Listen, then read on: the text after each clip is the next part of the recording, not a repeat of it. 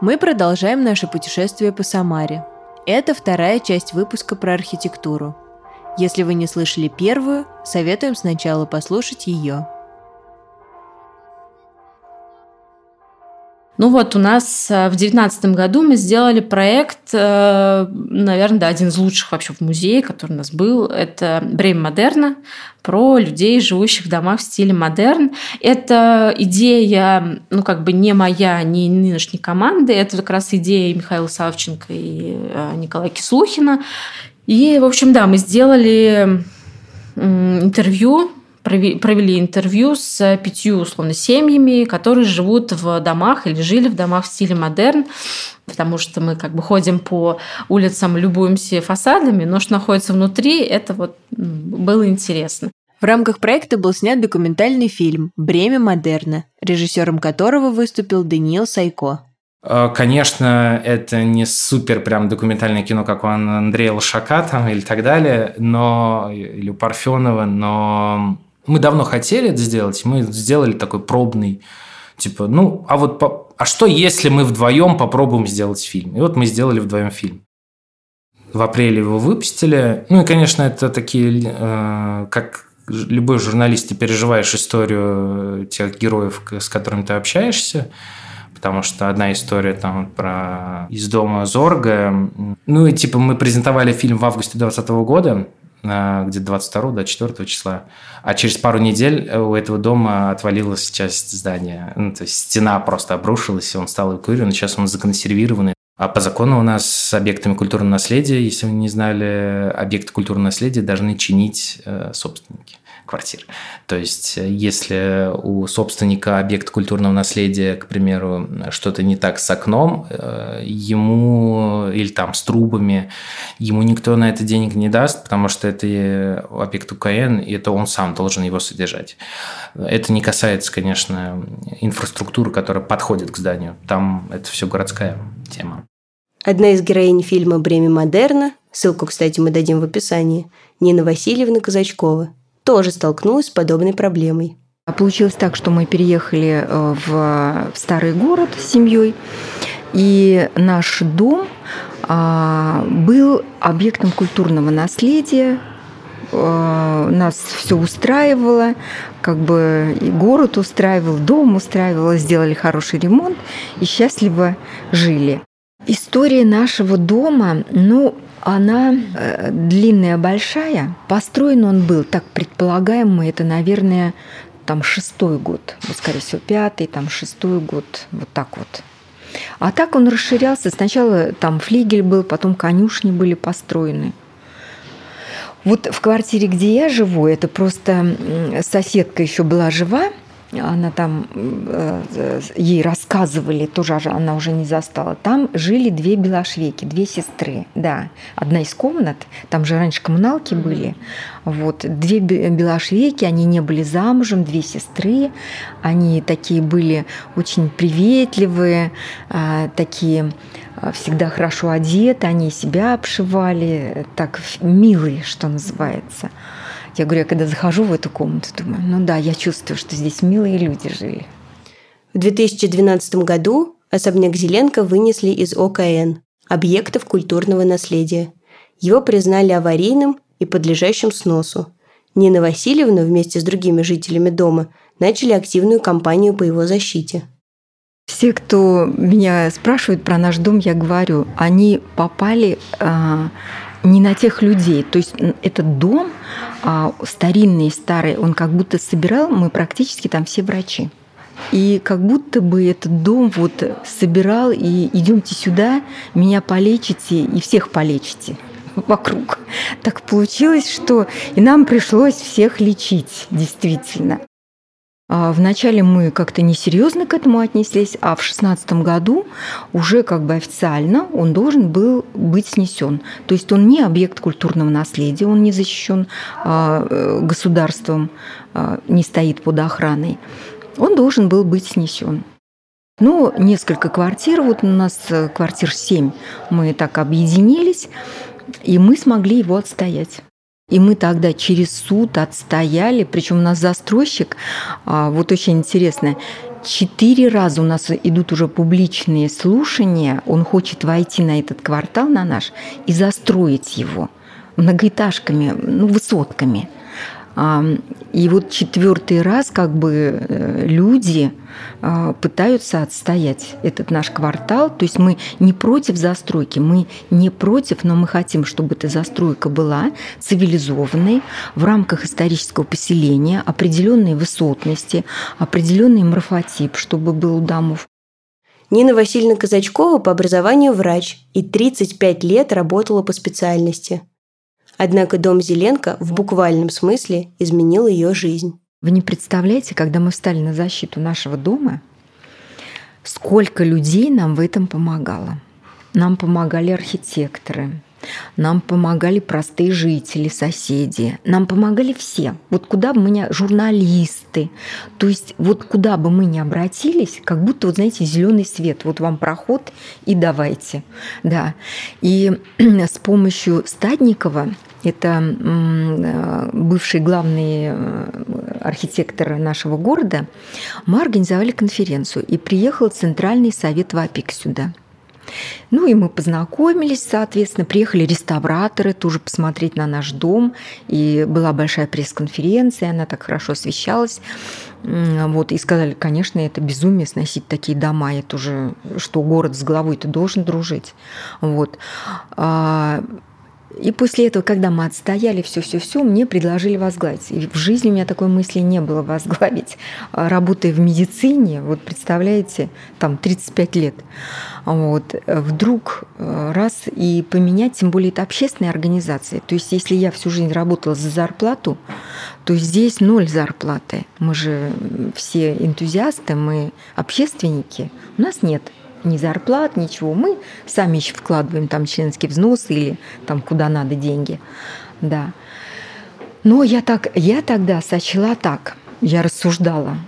Я э, думала таким образом, что если город помог мне, то я морального права не имею теперь не помочь городу. И вот уже четыре года Нина Васильевна Казачкова возглавляет ВАПИК – Всероссийское общество охраны памятников истории и культуры. Вместе с командой энтузиастов она спасает жилые дома и памятники архитектуры. Сейчас на повестке дня вертикальный зерновой элеватор – уникальный образец брутализма, находящийся на стрелке двух рек – Самары и Волги. Для Самары характерен модерн. Это Дмитрий Храмов, архитектор и бизнесмен. Для Самары характерен именно такое купеческая основа, которая в принципе, корнями уходит э, ее хлебное прошлое, вот эти элеваторы в э, индустриальность э, начала конца 19 века и начала 20 И есть вот этом как бы такой свой шарм. И и как раз из зарождения городской культуры, вот которая сейчас, которую мы ценим, вот это, она как раз и в этом. То есть это точка, точка развития. Вот эта вот исходящая исток, эта точка развития, стрелка, она сейчас находится в самом маргинальном виде и чувствуется только эмоционально на ощущениях тактильности, красных э, кирпичей, руинизированных мельниц, запаха бетона – разваливающегося элеватора, звук машин через мосты, которые вот старый мост, продолжение Водников, улица Водников, исторический мост, и вот этот новый Фрунзенский мост, который более современный, индустриальный, он тоже создает это вот звуковые такие диалоги между двумя мостами. Звук, идущий по поездов, так слышно, на самом деле, можно на Волге слышать звук поезда, который переезжает в Самарканд.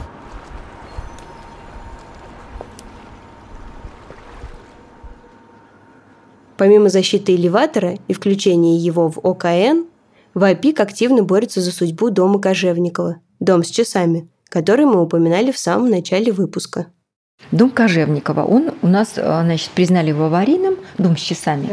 Он должен быть под снос. Мы что делать? Ну, мы а, сначала что-то мы так думали, ну что с ним придумывали. Ну, у нас, представляете, у нас парадокс в чем? Вот мы встречаемся с мэром, с Лапушкиной Еленой Владимировной, она не против. Она говорит, да я не против. Давайте его оставим. Ну что с ним делать? Он аварийный. Вот, но мы тоже подняли такой шум, то есть все, конечно, все жители встали на защиту, да, нам надо сохранить этот объект. Вот. В результате мы там субботник а, провели, потом ребята активные Open Air провели, а потом э, Том Сойер написал эм, на грант проект угу. сохранения. И наши реставраторы от Вапика, они будут делать проект, они выиграли. И вот сейчас будет делаться проект э, реставрации его. Его э, его пока не ввели в ОКН, его не ввели, нам отказали. Но мы его все равно сейчас будем пытаться как-то ввести в ОКН. Дом Кожевникова, но он очень интересен сам по себе, потому что там есть вот этот декор в виде часов, которого есть несколько аналогов, я знаю, в России всего было с таким декором, и в Казани был такой дом, его снесли. И для дома Кожевников, конечно, нужно вокруг него решить всякие юридические препоны, потому что он является аварийным расселенным домом в муниципальной собственности, и для того, чтобы его для него найти сейчас нового собственника, просто даже если завтра придет человек и скажет – отдайте мне его, я его отреставрирую. Сейчас как бы документально это невозможно. Вот. Но в целом, как бы дом Кожевникова, мы надеемся, что удастся найти какого-то э, любителя этого дела. Это Андрей Кочетков, идеолог фестиваля восстановления исторической среды Том Сойер а также Андрей, заместитель председателя Совета ВАПИК.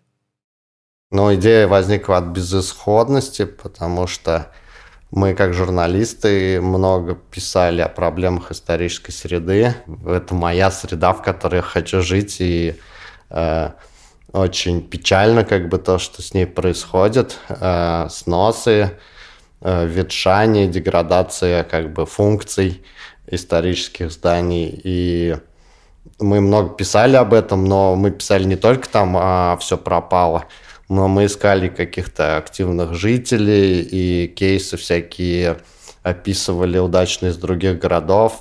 Мы начали в Самаре с трех домов э, на улице Льва Толстого, два из них деревянных, один кирпичный. Все три рядом стоят, и нам было важно показать эффект, когда э, часть фронта улицы изменяется, не какое-то одно здание, как некую модель, что вот так может быть и в других местах.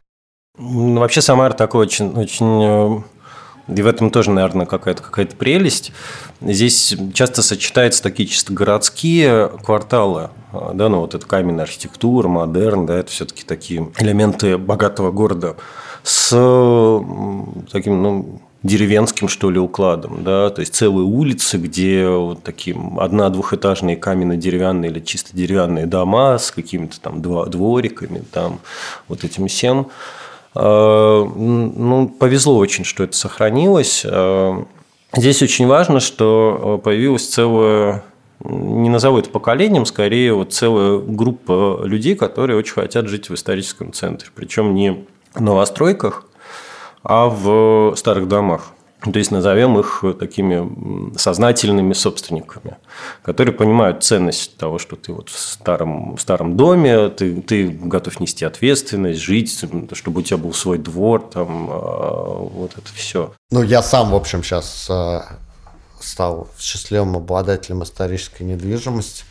И а, у нас есть уже много волонтеров, которые купили осознанно абсолютно старом фонде квартиры, ремонтируют их. Вот я там ремонтировал квартиру очень, очень капитально. Там у нас э, были, была и черная плесень, коммуналка э, бывшая, и полы там на 18 сантиметров э, был уклон э, в комнате. Вот. Но как бы это отремонтировали, и вообще кайф. Те преимущества, которые ты имеешь, живя э, в старом городе, среди которых в том числе и тишина, э, дворы. Я вот когда переехал, э, я просто просыпался несколько раз ночью, такой я умер или нет, потому что это настолько тихо. Так среди сознательных собственников оказался Саша Сергеев, приятель Андрея Кочеткова, программист, один из создателей приложения «Прибывалка», показывающие расписание общественного транспорта в Самаре. Изначально они с Айной, его женой, жили по отдельности в многоэтажном доме. Саша на 20 этаже, а Айна на третьем. А потом, когда Саша и Айна стали жить вместе, они начали искать жилье в центре. Сначала была пятиэтажная хрущевка, потом квартирка в двухэтажном особняке, а позже приобрели уже собственный дом в центре города с уютным двориком и небольшим огородом.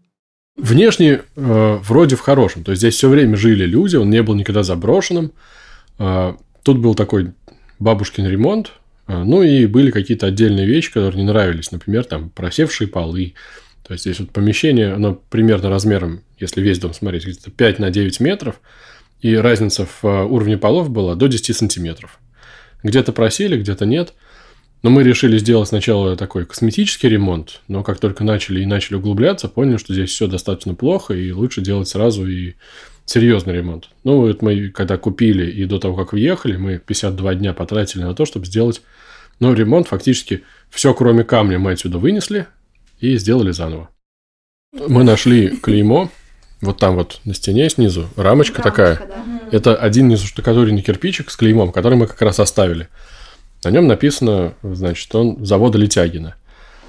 Этот завод, ну, как бы мы там поискали, когда он существовал, когда он работал. В общем, получилось так, что его там расцвет был примерно 10 лет, а потом он загнулся, там, хозяин умер, а наследники там все слили. И если вот как бы в эти 10 лет оценивать, когда кирпич выпущен, то домику где-то 130 лет. А вообще из него построены знаменитые дома, Челышевские в Самаре дома из него – пивзавод. пивзавод. А, еще было так, что вот на стенах здесь были, а, ну, в общем, кирпичная стена, она а, покрывается такими деревянными щитами, потом дранкой и штукатуркой. Вот весь этот пирожок, он там сантиметров 10-12 составлял. Вот когда мы их сняли, оказалось, что здесь на одной стене, то есть в стену в кирпич бит гвоздик, на нем висят ножнички маникюрные, а потом это все было закрыто щитами. То есть кто-то когда-то их забыл еще при каком-то старом ремонте. Они, конечно, такие уже съеденные ржавчиной, но по форме видно, что это ножнички были. Саша и Айна нашли еще немало сюрпризов в доме. Стеклянные бутылочки, пробки жигулевского пивзавода, аптечные пузырьки дореволюционные, женские прогнившие сандалики. Все эти находки Саша и Айна хранят в отдельной коробочке, которую показывают друзьям. Помимо сопричастности к истории, жизнь в историческом особняке имеет массу плюсов. Все близко, все доступно, а еще из плюсов есть свой небольшой огородик, причем не только у Саши Сайной. На Фрунзе за церковью есть такой двор. Там я прям удивился, что там отдельный дом, там живет э, архитектор, и он себе устроил такой прям ферму. Он выращивал там какие-то хитрые помидоры, табак и еще какие-то вещи. Табак? Да, он выращивал табак, сушил такие лопухи и курил его потом. Ну, в общем, меня удивило, что это был прям самый-самый центральный. Это тот квартал, где э, костел. Администрация, да. Там администрация. Ну, Ого. да, да, да, рядом с филармонией, то есть фактически там 50 метров до очень каких-то знаменитых зданий находится абсолютно такая маленькая ферма. Тоже у нее там закрытый двор, и вот он там выращивает все это. Но мы здесь тоже теперь помидоры выращиваем, так что в каком-то смысле. У нас большая вишня, которая делает, дает варенье. Вот на столе это урожай нашего дерева. В Самаре действительно много людей, которые осознанно выбирают жить в историческом центре. Одним из первых был известный в городе предприниматель Вячеслав Вершинин. И кто вас прислал? Николай Кислухин. А кто это? Армен. А, Армен, да. Арутюнов, да? Да. А Николай Кислухин, он из Тысяковской галереи. А, Коля, знаю, конечно. Коля, да, молодец, он нам помогал на Волгофесте. Ну все, тогда вопросов нет. У меня. А у вас? У нас есть вопросы. У нас была, конечно, куча вопросов. Слава живет в удивительном доме, в самом конце Молодогвардейской улицы, около моста. Снаружи дом выглядит довольно просто. Кирпичный двухэтажный домик, без забора. Интересно, что на боковой его стороне – расположено много старинных деревянных наличников. Как мы выяснили позже, Слава собирал их по всему району, спасал от уничтожения, и теперь они украшают его двор. Построил этот вот именно здание, в котором мы сейчас находимся, это э, часть усадьбы Поташиных. И вот это вот именно, да, вот эта комната, это бывшая лавка Поташиных. Поэтому вот мы сидим в здании, которому 132 года. А как я здесь оказался, я просто м- хитростью и обманом м- уговорил свою семью продать квартиру. Не только свою квартиру, но еще и тещу уговорил хитростью и обманом. Ее квартиру продать. И вот поселиться здесь в многоэтажном доме уже жить мне тяжело было, потому что я на даче все лето жил, а потом приезжал в многоэтажный дом, и все, там у меня наверху соседи там бухают, короче. Вот, один сосед от динатурки ослеп, а сосед, а жена его оглохла. Вот, и вот у них там батл такой, я все слышу там. Вот, внизу там я затопил соседей, там у них там злость на меня, я как этот, как уж на сковородке. Вот я поэтому фактически я бежал сюда, как, как бы вернуть вот это вот ощущение какого-то вот этой детской игры, вот этой свободы, такой вот рай. Я искал рай. Сейчас внутри дом выглядит очень стильно и аутентично. Старина и современность в нем органично объединены.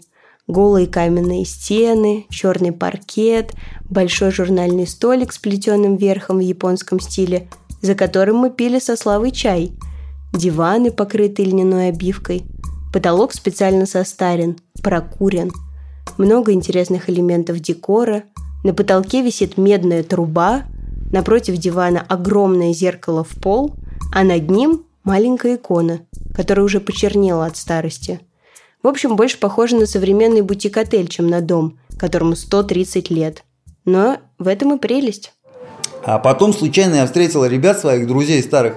Это Сережа Малахов и Женя Репина. Вот они преподаватели, они сейчас эмигрировали в Москву. И э, они говорят, а ты что здесь делаешь, старичок? Я говорю, живу. А там можно посмотреть? Раз зашли. Нифига! Да ты город спасаешь старый! И я вообще так... Они говорят, можно мы к тебе со студентами придем? Я говорю, да приходите. И вот они пришли со своими студентами, с группой. Сейчас это уже не студенты, они уже там кандидаты, там архитекторы, там. И начали мне задавать вопросы.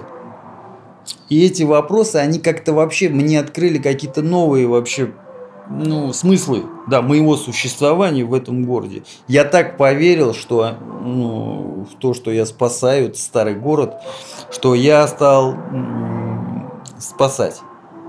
Вот, как бы, да, то есть у меня контекст моего существования, он изменился, да, и э, благодаря этому мы сделали общественную организацию, она называется «Тринадцатый квартал». Э, вот мы, вы сейчас находитесь в 13 квартале, это историческое название вот этого квартала. И цель этой организации – защита интересов жителей 13 квартала. Возникла действительно коммуникация благодаря вот этим ребятам, студентам. Мы пошли вместе по всем кварталам знакомиться с жителями, со всеми перезнакомились, сказали им, ну, они, они меня сначала пораспрашивали, там, говорят, а ты что хочешь сам-то? Я говорю, да я вот хочу чтобы земля в собственности была у всех, дворы приватизировать, тогда какой-то будет смысл, толк, если люди на своей земле уже, то тогда они будут себя по-другому чувствовать и начнут потихонечку наводить порядок, да, потому что у нас сознание коммунальное, ну вот многие в коммуналках жили, здесь жители коммуналок, да, то есть вот там у них общий туалет и 6 кружков висит для унитаза. У каждого свой. 6 выключателей, 6 лампочек горит. Это каждый свою лампочку включает. У каждого свой счетчик там, да? И поэтому люди, вот они вот так вот мыслят. Да, а надо, а, а надо мыслить так, что это наш город. Да, мы здесь живем, мы здесь родились. И мы идем, мы уже не можем что-то там разрушить, там на улице, что-то бросить, там оставить какой-то мусор, потому что это наш город, это мой дом, как я это могу? Сейчас Слава его организация «13 квартал» получили распоряжение Департамента строительства и архитектуры о межевании и планировке квартала. Как правило, это получают большие девелоперы, которые хотят застраивать кварталы. А Слава, наоборот, пытается сохранить старинные парцелы, первоначальную композицию города, а также дать возможность жителям получить дворы в собственность. Когда жители уже получат э, да, свои участки, собственность, вот, мы им предложим меняться. Мы им дадим деревья, а они сломают свои сараи. Посадят деревья, поставят лавочки, и мы заживем здесь, у нас будет город солнца. Вот, надо попробовать хотя бы, рискнуть один раз. Вот эта позиция наша такая по, потребляцкая, да, она вот во всем мире сейчас. Это очень вредная такая позиция. Да, когда мы все время все критикуем, не одобряем, осуждаем. Люди хмурые идут, не улыбаются, вот склонны критиковать. Вот. А то, к чему в человеке мы обращаемся, то мы и усиливаем. Если мы обращаемся к какому-то недостатку в человеке, да, мы посылаем энергию этому недостатку, мы усиливаем недостаток. А если мы в человеке обращаемся к чему-то светлому и чистому, а это, собственно, и есть природа человека, каждого человека, да? Если мы к этой природе обращаемся, к светлому и чистому, мы усиливаем, мы посылаем туда свою энергию, мы усиливаем это светлое и чистое. И моя мечта именно, чтобы ну, как-то хотя бы вот в квартале там, да, возникло какое-то движение хорошее, где люди могли бы просто позаботиться о себе, поменьше бы сидели перед телевизором, там, а, допустим, занимались какими-то делами, там, хозяйством, там, я не знаю, что-нибудь там, подмели у себя во дворе, там, выбросили какой-нибудь хлам ненужный, там, да, там, занимались любовью побольше, потому что сейчас же мало же детей рождается, все как-то не очень склонны, все там как бы вот э, непонятно что там. Вот, что они делают, я не понимаю, здесь же так прикольно делать детей. Делали бы детей здесь в квартале бы, мы бы понаделали площадок детских. Э, было бы кайфово.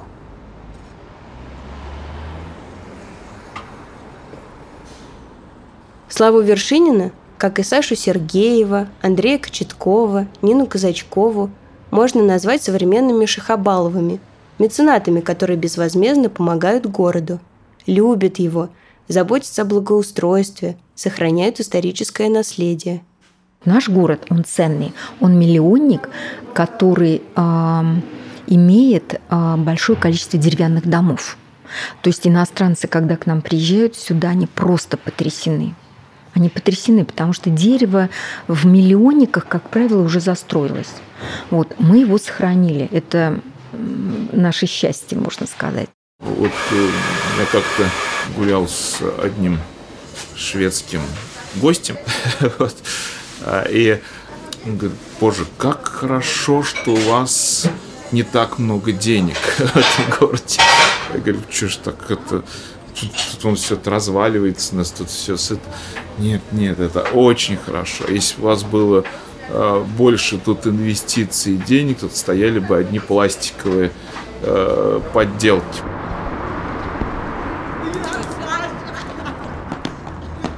В Самаре действительно органично сочетаются разные стили. Модерн, неоготика, деревянное зодчество. И каждое из зданий имеет уникальную историю – Помимо львов, слонов и прекрасных нимф, которые хранят в себе тайны прошлого, есть еще один важный и не самый очевидный символ – фабрика кухня, выполненная в форме серпа и молота. Здание было построено в 1932 году архитектором Екатериной Максимовой и имело функционал предприятия общественного питания при заводе имени Масленникова. А с точки зрения архитектуры, это с одной стороны, это формализм такой, да, то есть в плане серп и молот.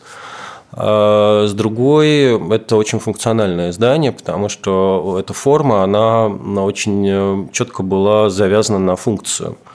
А, то есть в молоте готовилась еда, там была столовая, и по трем транспортерам, по трем теплым переходам она доставлялась в серп, где располагались столовые. Сегодня, вот с высоты, так сказать, прожитых лет, значит, можно понять, что это фактически была э, идея нереализуемая.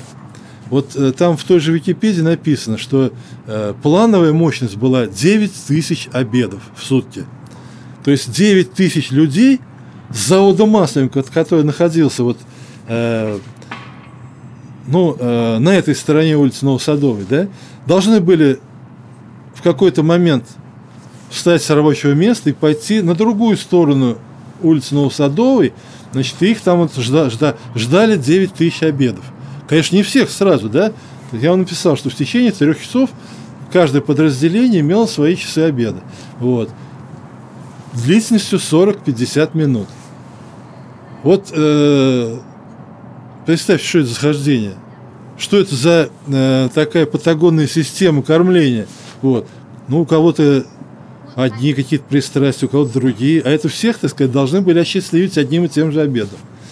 Там был и детский зал, и диетический зал, и, э, наверное, еще какие-то залы. Большой зал был, и, и маленький зал, и так далее. Вот эти вот все стрелы, которые расходились там вот в разные стороны, да, вот это от этого молота к этому, э, к серпу, это вот все были, так сказать, видимо, дороги, по которым должны были э, там такие же конвейеры, как в нашем этом производственном цехе были, вот, по которым должны были двигаться эти тарелки, эти, так сказать, салатники и так далее. Но вот в вашем понимании и в моем даже, хотя я вас в три раза старше, да, значит, э, это бред сивой кобылы.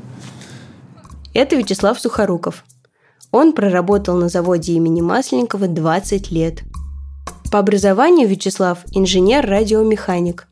По окончанию университета он попал в конструкторский отдел, который производил оборонную продукцию – Потом его избрали в профсоюзный комитет, и он стал первым заместителем председателя по производственно-правовым и организационным вопросам. В 1997 году генеральный директор предложил стать руководителем блока экономики и финансов.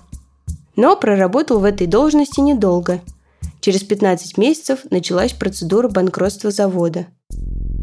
После того, как руководитель предприятия был отстранен от выполнения своих обязанностей, арбитражным судом был назначен новый управляющий.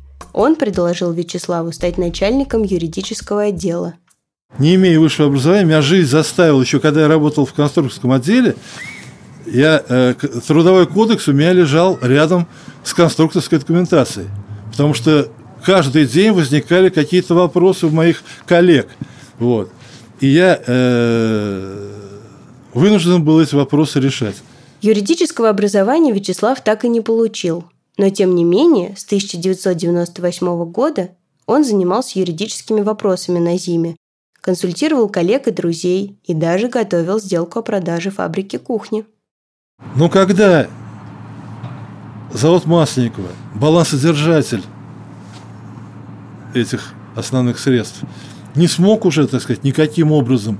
Сами они на самоокупаемость выйти не могли ни при, ни при каких обстоятельствах. Вот.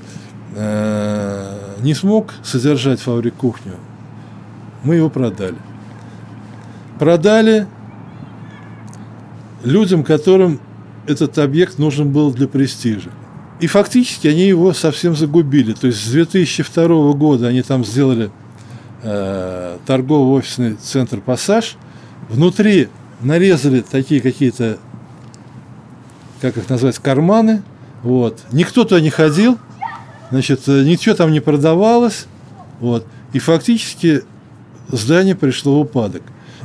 И они сразу обшили сайдинг, это белые вот эти полосочки, да, то есть корпус, который фактически э, уже начинал разрушаться. А я готовил эту сделку, так сказать, начальник э, договорно-юридического отдела, значит, готовил эту сделку, и скажу вам по секрету, что э, на тот момент, когда я готовил эту сделку, ведь все документы, значит, мы э, из инстанции получали. Это, во-первых, здание оценивалось независимым э, оценщиком. Значит, мы собирали все разрешительные э, документы на, эти, на эту сделку. Вот. Я вам скажу так, что на учете в управлении по охране памятников истории и культуры это здание не числилось вообще.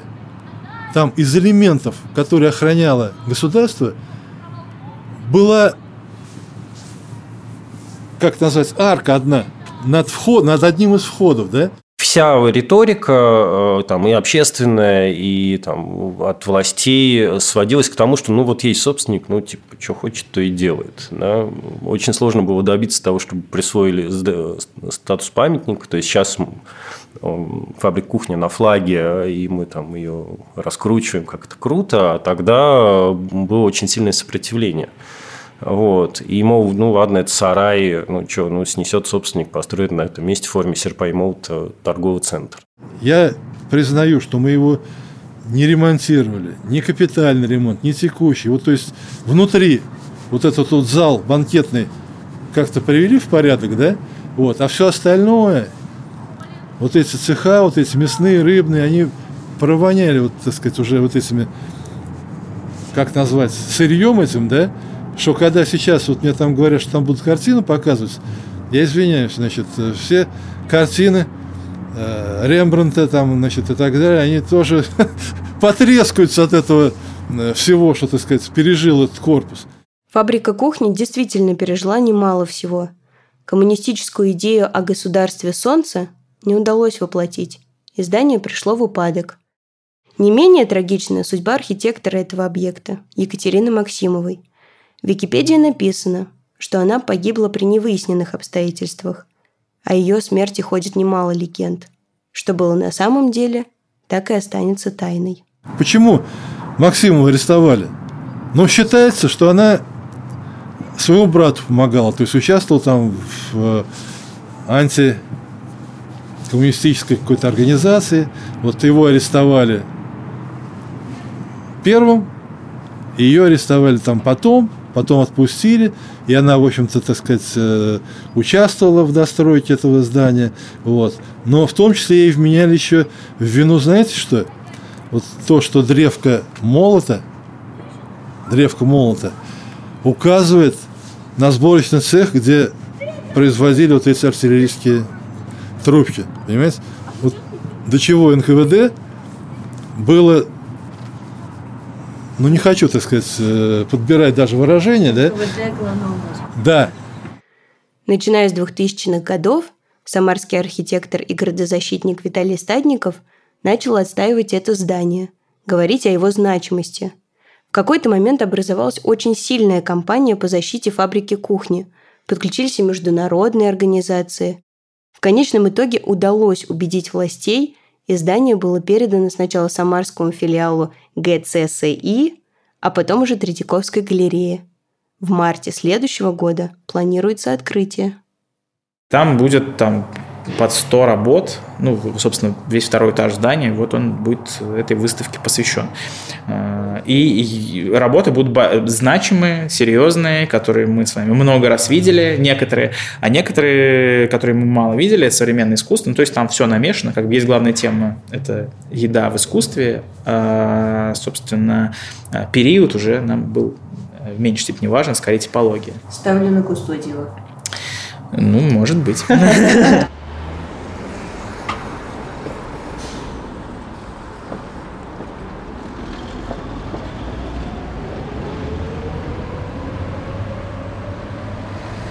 Самара – это действительно город контрастов. Здесь прячутся львы и слоны на фасадах, храня в себе тайные истории. Здесь сохранились деревянные постройки, которым больше ста лет. Но в целом это сочетание, да, вот разных стилей, оно, конечно, мне, ну, мне импонирует. И, в общем, мне кажется, это передает и как это, волжскую душу, душу самарчанина, такую разномастную и разнохарактерную, да. Самара, она как мозаика, состоящая из множества мелких деталей, отличающихся друг от друга, но которые по итогу образуют целостную, уникальную композицию. Мозаика вообще важный символ для Самары – когда в 1953 году Сталин подписал закон об архитектурных излишествах, запрещающий лепнины, колонны, капители, все, что было свойственно неоклассике или модерну, осталось в прошлом. Появился новый язык архитектуры и, соответственно, новый декор. По сути, те же барельефы, только выполненные в новой эстетике. Одна из главных мозаик города – та, что находится возле вокзала и встречает гостей – о, это вообще моя любимая. мозаика в советское время обязательно нужно было выбрать какую-нибудь большую дату, которой, то есть не каждый день приводить в порядок город, а вот ты выбираешь там юбилей Ленина, да, и давай фигачить там 50-летие революции. Вот. И один из таких, э, одной из таких дат было как раз 400-летие Самары. Вот. В этот момент как раз появилась мозаика на главной вокзальной площади Комсомольской. Ее делал московский художник э, Петр Иванович Васильев. То есть это такой большой панно, даже не совсем мозаика как декор, а скорее как мозаика как архитектура, потому что он формирует э, и само здание, и вообще восприятие вот этой части площади. Там изображены основные на тот момент, на середину 80-х годов, э, символы города. По-моему, на моей памяти в 86 году впервые вообще начали э, как-то изображать э, на улице, именно в городском пространстве крепость Самару, несуществующую, да, давно там сгоревшую, еще в каком 17 веке. Филармония еще недостроенная, ее еще не достроили, а только-только завершались работы, но здесь она уже как символ. А, башни костела, а, не потому что костел, а потому что здесь главный краеведческий музей был. Вот этот кусок я лично атрибутирую как элеватор, башни элеватора. И это один из аргументов э, в пользу того, что это вообще крутое здание, потому что в 80-м году его только построили, а в 86-м его уже как символ города изобразили на мозаике. Ну и куда, естественно, без монумента славы, который с 60-х годов стал одним из главных символов города. Вот, то есть такая сборная мозаик э, и для жителей, и для гостей, которые приезжают на вокзал, выходят и видят вот сразу же какие-то символы. Кстати, мы рекомендуем книгу Армена Арутюнова про мозаики. Ссылку дадим в описании. А напоследок хочется упомянуть еще один важный, как нам кажется, негласный символ Самары, про который практически ничего не известно. Дом с рыцарем. Знаете такое? О, Господи, да я вас умоляю, я даже рассказывать не буду. Привет, Влад. По поводу дома с рыцарем, там вообще отдельная история. Оказывается, что человек, э, тот самый Геннадий, э, работал в Трансгрузии в 90-х. Э, и когда он был в поездке на Мальте, он купил себе титул рыцаря, в общем, что-то такое, и поэтому поставил себе рыцарские доспехи. Вот захотелось ему поставить рыцаря. Ничего хуже от этого не стало. Наоборот, хоть какая-то достопримечательность. Я вообще в целом люб, люблю средневековую историю. Ну и рыцари хорошо. Может, конечно, какой-то такой небольшой элемент китча в нем есть. Но я считаю, что э, в пределах разумного. Кто именно построил рыцаря? Что означают даты? Мы так и не узнали. Пусть это останется тайной, Конечно, мы не без иронии относимся к этой достопримечательности. Может, это и правда кич. Может, он не представляет никакой архитектурной ценности. Зато у него есть герб, на котором написаны слова «Живя, живи» – негласный девиз города. Здесь люди умеют наслаждаться жизнью, моментом, ценить свой город. Поэтому надо просто дистанцироваться от каких-то негатива и это Андрей Сазонов, журналист и создатель паблика ВКонтакте «Старая Самара». Съедите в старый город, там погуляйте по старой Самаре, я не знаю, прокатитесь там на велосипеде за Волгу. Ну, это прекрасно, ну, это здорово. Да, спуститесь к Волге, там, окунитесь в эту великую русскую реку, просто прочувствуйте это, я не знаю. Но это, это правда, то есть это, это надолго запомнится. Просто это, это надо уметь замечать. Просто люди, многие просто вокруг себя не замечают остановилось мое сердце. Вовремя. руинизированной индустриальности, руинизированного города и всех чувств, звуков, ароматов, ощущений тактильности этого города, старого, руинизированного, и одновременно включенности в природу, в этот влажный воздух Волги и Самарки, вот этого вот ареала такого, вот этого какого-то речного, речных запахов даже каких-то. Вот он создает это вот чувство э, старого города, старой Самары. И э, это очень ценно для меня, потому что, может быть, именно это и говорит о каких-то э, чувство места, чувство там, может быть, это слишком напыщено, чувство Родины. Вот оно в этом.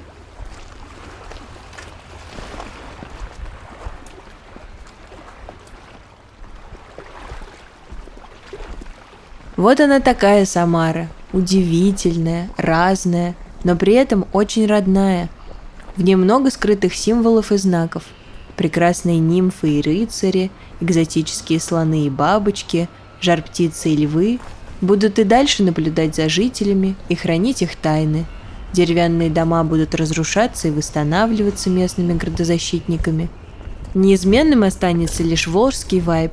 Ведь не зря же говорят, что Самара – город-курорт – Здесь жизнь идет по-другому, по-доброму, легко, с наслаждением. Хотя это не точно. Возможно, это всего лишь миф. А миф – это все, что нами движет. Вы слушали подкаст «Карта памяти». Над выпуском работали продюсер Влада Варновских, креативный директор Ангелина Сахарук, звукорежиссер Анна Летичевская – Автор обложки Саша Бессмертная, композитор Арсений Климов. Подписывайтесь на всех платформах, ставьте лайки, пишите комментарии. Приезжайте в Самару. Мы благодарим каждого участника этого выпуска. До скорой встречи! Я был в Самаре уже несколько раз И каждый раз я вставал как будто в правильный пас. Тут солнце светит каждый час Тут нет никаких природных или лунных фаз Самостоятельно двигается таз Рядовое состояние, чистый экстаз